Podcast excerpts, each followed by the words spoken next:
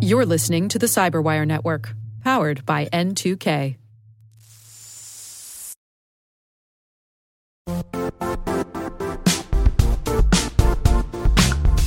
The IT world used to be simpler.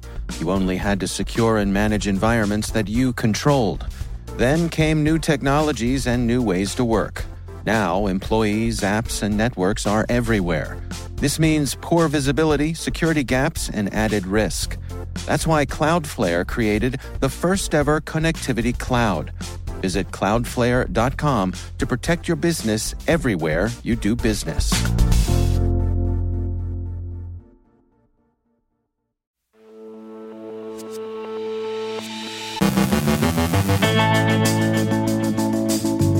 TrueBot is found in Clop ransomware attacks. Royal ransomware targets the healthcare sector. Recent Iranian cyber activity, a night at the opera, an update on the cyber attack against the Metropolitan Opera. New Cloud Atlas activities been reported. Europe looks to the cybersecurity of its power grid.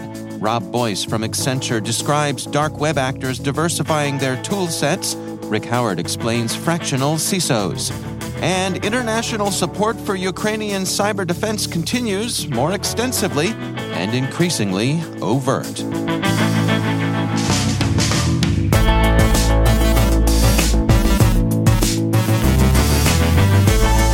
From the CyberWire studios at Data Tribe, I'm Dave Bittner with your CyberWire summary for Monday, December 12, 2022.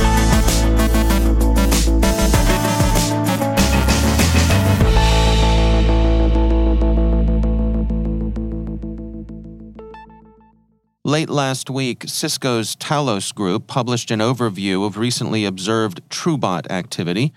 The malware is being used by the Russophone gang Silence to distribute Clop ransomware. Clop attacks are typically double extortion operations, with data stolen before encryption. Talos writes, while investigating one of these attacks, we found what seems to be a fully featured custom data exfiltration tool which we are calling Teleport, that was extensively used to steal information during the attack.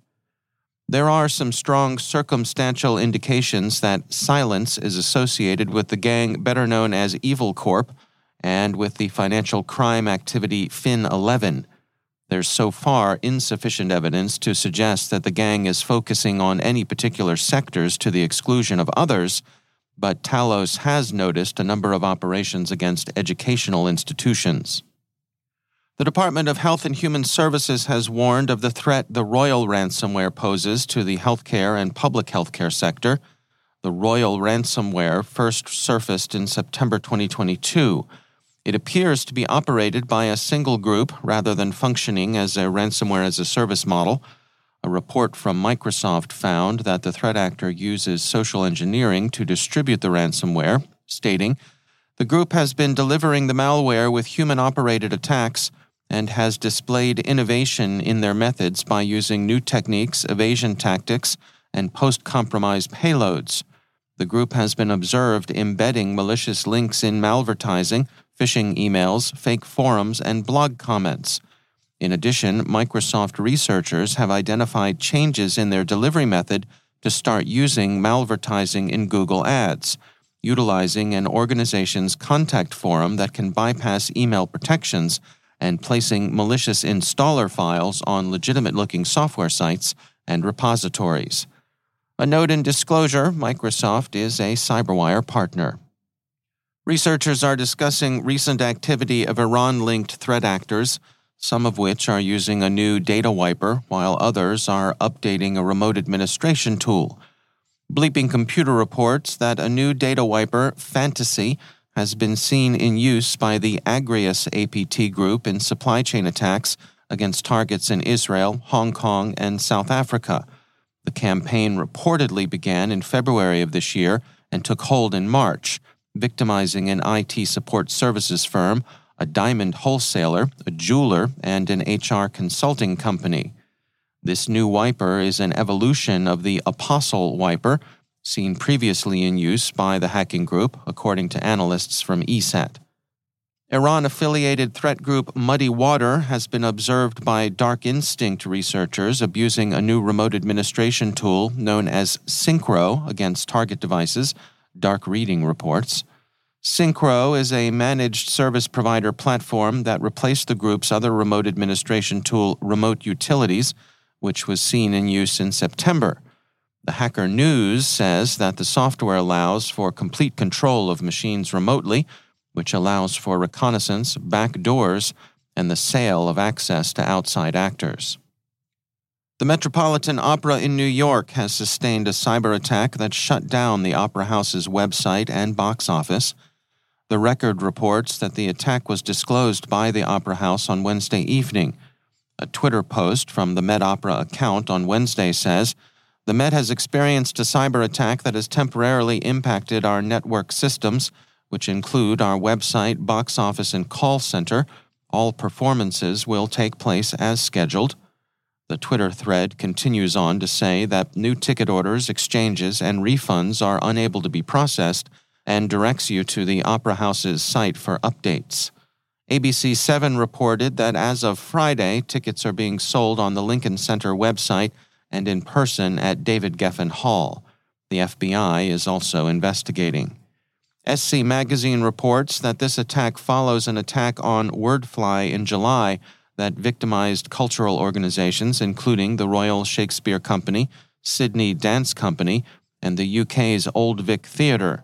Wordfly, the record reports, was a provider of digital marketing services for a range of cultural organizations around the world. Both Checkpoint Research and Positive Technologies report renewed activity by Cloud Atlas an APT of uncertain provenance that's also known as Inception. There's a general consensus that Cloud Atlas is engaged in cyber espionage and that it's at present collecting against targets related to Russia's war against Ukraine, notably in Russia and Belarus. Who Cloud Atlas is working for or what strategic interests the APT serves remain unclear. Neither Checkpoint nor Positive Technologies offer any attribution. In 2016, Kaspersky, writing in Virus Bulletin, reported very tentatively that there were circumstantial signs of Chinese activity behind Cloud Atlas, but it could equally well be evidence of code borrowing or false flag operations. Domain Tools took up the question in February of 2021, and their researchers also threw up their hands, stating, based on the observed activities, lures, and likely geographic targeting, Domain Tools assesses with high confidence that the campaigns in question form part of an unspecified espionage operation. While further speculation on particular attribution is possible, insufficient technical evidence exists that would allow domain tools to attribute this activity to any distinct entity or country. The Wall Street Journal reports that kinetic attacks against Ukraine's power grid have motivated European authorities to look to the cybersecurity of their own grid. Ukraine has disconnected its grid from Russia's and connected it to Europe's. And while there's concern about that new exposure and managing an expanded attack surface, the EU seems also to be concerned about a shortage of qualified cybersecurity operators who could be employed in safeguarding its grid. The Hill describes the scope of U.S. Cyber Command Hunt Forward operations. U.S. teams have conducted 35 operations while deployed to 18 countries, including Croatia, Estonia, Lithuania, Montenegro, North Macedonia, and Ukraine. The UK and other NATO members have also rendered cyber assistance to Ukraine and Eastern European countries at risk of Russian cyber attack.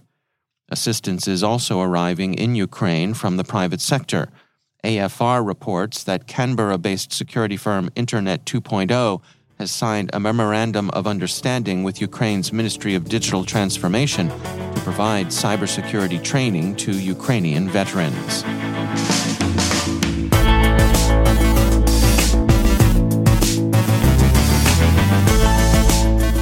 After the break, Rob Boyce from Accenture describes dark web actors diversifying their tool sets. Rick Howard explains fractional CISOs. Stay with us.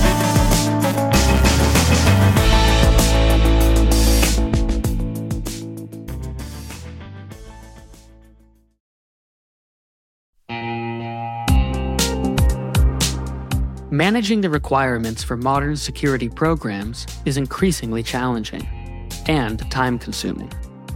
Enter Vanta. Vanta gives you one place to centralize and scale your security program. Quickly assess risk, streamline security reviews, and automate compliance for ISO 27001, SOC 2, and more. You can leverage Vanta's market leading trust management platform to unify risk management and secure the trust of your customers. Plus, use Vanta AI to save time when completing security questionnaires. Cyberwire daily listeners can get $1,000 off by going to vanta.com slash cyber. That's V-A-N-T-A dot com slash cyber.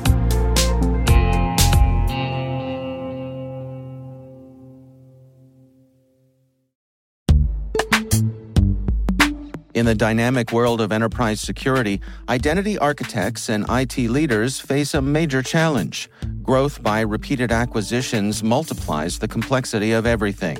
Multiple IDPs, MFA providers, policy engines that all need to coexist. This can lead to fragmented user identities and policies that create security vulnerabilities and add access friction. Strata Identity solves this. Now you can decommission unneeded IDPs and consolidate the ones you'd like to keep without rewriting apps or disrupting users, engineers, and app owners. Plus, Strata's modular architecture makes it easy to integrate with any identity provider without manual maintenance and coding. Join the ranks of cybersecurity leaders using identity orchestration Visit strata.io slash cyberwire, share your top identity security priorities, and receive a pair of complimentary AirPods Pro. Offer valid for organizations with over 5,000 employees. Step into a new era of identity management at strata.io slash cyberwire.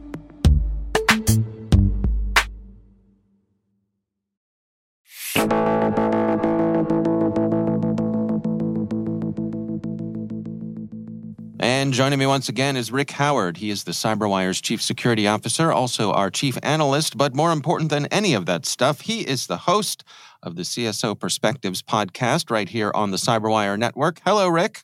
That was a brilliant introduction. I'm going to take that to the bank, sir. Thank you. Thank you very much.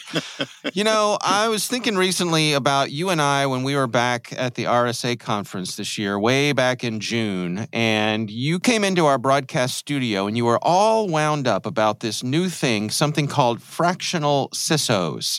Uh, so, for our audience, what the heck is a fractional CISO? Yeah, you're no kidding.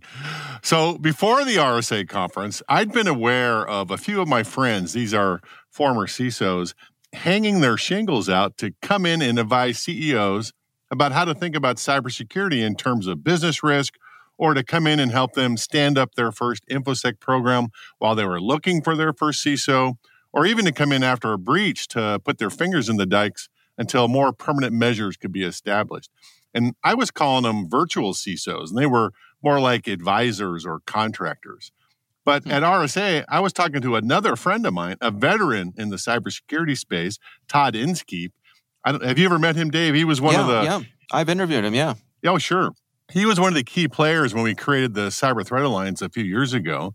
And today he's the founder and senior managing director at Incovate Solutions, a company that provides these kinds of services but he has a much better name for it. He called them fractional CISO. So here's Todd explaining it. We've seen over the years the idea of a fractional chief financial officer, a fractional chief information officer or information technology officer. And the next step is obviously to think about it from a security perspective. We've seen the SEC and others put more emphasis on cybersecurity as part of the governance of a publicly traded company. It's clearly in the headlines with ransomware and other threats all the time. And so companies are starting to think about how do I get some cybersecurity expertise that's focused on business as opposed to the IT technology team that's thinking firewalls, configuration controls, a lot of details that matter for cybersecurity but don't really translate into business terms. All right, so why not just hire a CISO? Why why why are contracted CISOs attractive to CEOs? That's the question I asked him, but uh, there are basically two reasons for this. I think. Right, first is that CISOs are expensive. You know, the the average salary is just north of two hundred thousand dollars, and the more experienced CISOs go for a lot more. Hmm. But the second one, and probably the more important one, is business experience. You know, newly minted CISOs are likely coming in from the tech side of the house or rising up from the InfoSec ranks. They don't have a lot of business experience yet. So with a fractional CISO, you can get the advice of a seasoned pro, someone who's been there and done that, especially for small to medium sized organizations that don't have a lot of resources and don't know where to start. A fractional CISO is a viable alternative. So, hmm. on this week's CSO Perspectives episode, I interviewed Todd about this new fractional CISO development. And then we talk about the evolution of the CISO job and where it might go in the future. All right. Well, that is on the pro side, the subscription side of the house. Uh, what's the episode that you're sharing over on the public side? Yeah, so each week we pull an episode from the CSO Perspectives archive and make it available to everybody in the public feed. This week's show is one of my favorites, Dave. It's from March of this year. It's about intrusion kill chain models. And uh, you, you've heard me flap on about this over and over again. Yeah. But most listeners are probably familiar with the Lockheed Martin kill chain model and the MITRE ATT&CK framework. Some are even aware of the DoD's Diamond model, but I would guess that most think those are three distinctive and completely different models, but that just isn't true. They're all pretty much in the same vein. One's a strategy document, Lockheed Martin. One's an operational construct uh, for defensive action, like MITRE. And one's a methodology for cyber threat intelligence teams, the Diamond model. So, in this show, we'll talk about how they all work together and how they can work in your own organization. All right.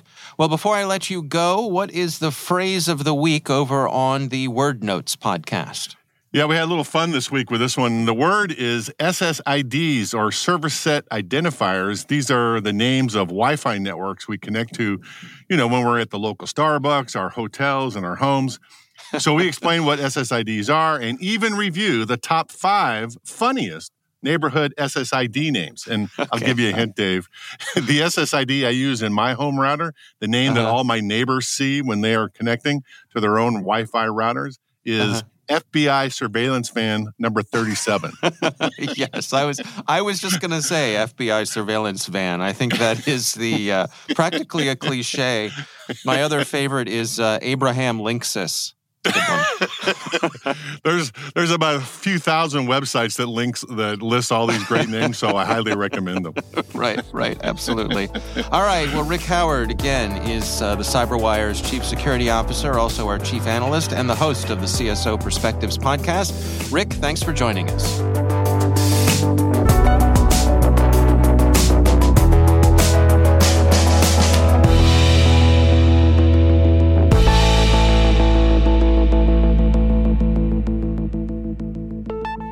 And joining me once again is Robert Boyce. He is the global lead for cyber resilience and an advisory board member at Accenture.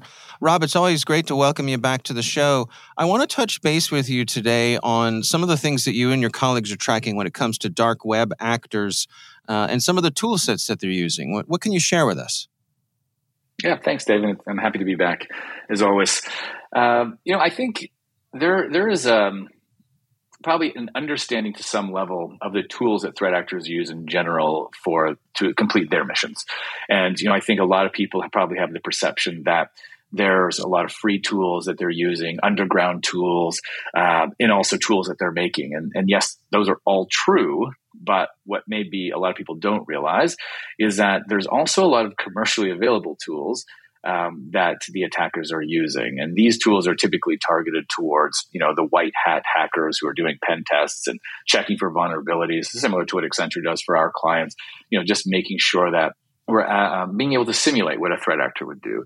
And there have been a number of these tools, probably most famously Cobalt Strike, um, that threat actors mm. love to use as well. Uh, and so, you know, when we, when we are in the field um, doing a lot of our incident response, we, we often see Cobalt Strike as part of the you know command and control framework that the attackers are using, and and we have seen you know uh, threat actors on dark web marketplaces selling access or selling codes or selling licenses licenses or cracked versions of the software for for threat actors to be able to use, and so it's becoming a well known tactic of threat actors. What we've started to see is that a lot of um, some of the other additional commercially available tools are now also being targeted for use by threat actors. So, you know, we're we're seeing them just look for other commercial tools similar to Cobalt Strike. Brute Ratel C4 is one that uh, comes to mind now that we're starting to see in the field.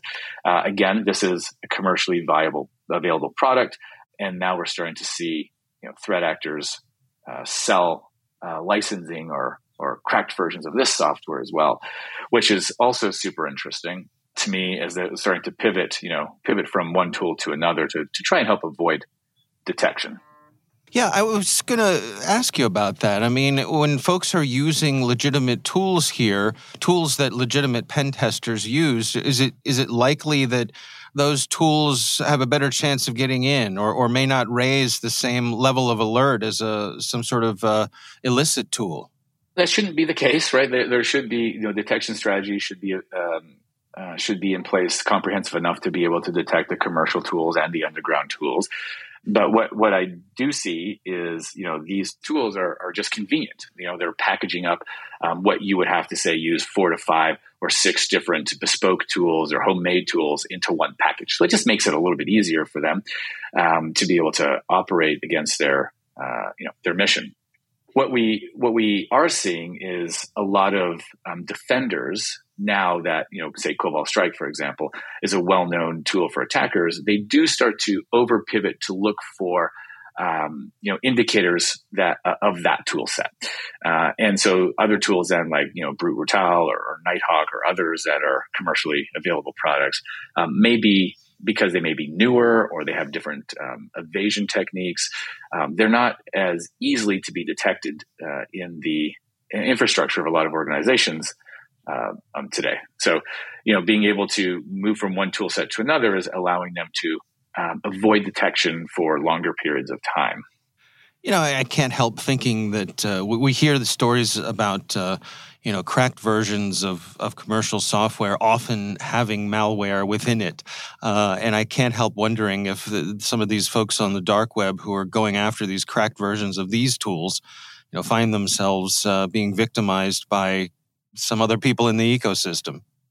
Yeah, that's an interesting thought. I have not heard of that happening, uh, yeah. but that is actually very interesting. But I, I, I got to tell you, Dave, like I think I'm I've never ceased to be surprised or amazed of really how ethical the underground um, community is in the dark web uh, because huh. you know if, if you if you do not follow through with your commitment or you're selling something that may may have embedded malware in it you know you're probably not going to make another sale so it, it is always surprising to me you know just how I mean, the ethical is not the right word, but how, honor how among thieves, right? yeah, honor among thieves, exactly, exactly right.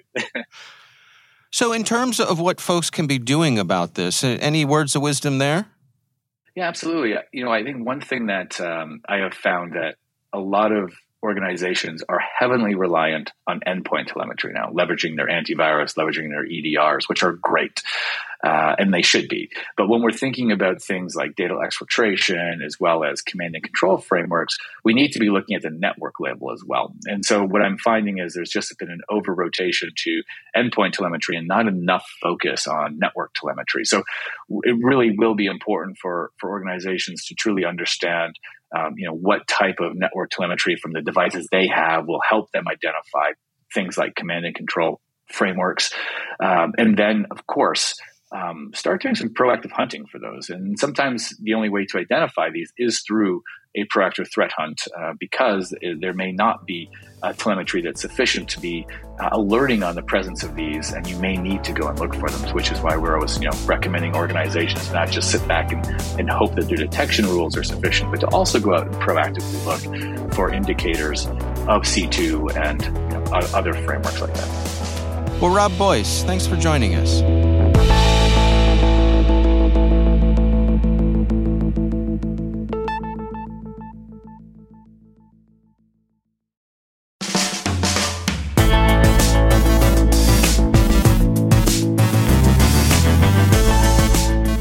The Cyberwire. For links to all of today's stories, check out our daily briefing at thecyberwire.com. Don't forget to check out the Grumpy Old Geeks podcast, where I contribute to a regular segment called Security. Ha! I join Jason and Brian on their show for a lively discussion of the latest security news every week. You can find Grumpy Old Geeks where all the fine podcasts are listed. The Cyberwire podcast is a production of N2K Networks, proudly produced in Maryland out of the startup studios of Data Tribe, where they're co building the next generation of cybersecurity teams and technologies. Our amazing Cyberwire team is Elliot Peltzman, Trey Hester, Brandon Karpf, Eliana White, Guru Prakash, Liz Irvin, Rachel Gelfand, Tim Nodar, Joe Carrigan, Carole Theriault, Maria Varmazis, Ben Yelin, Nick Veliky, Millie Lardy, Gina Johnson, Bennett Moe, Catherine Murphy, Janine Daly, Jim Hoshite, Chris Russell, John Petrik, Jennifer Eiben, Rick Howard, Peter Kilpe, Simone Petrella, and I'm Dave Bittner. Thanks for listening. We'll see you back here tomorrow.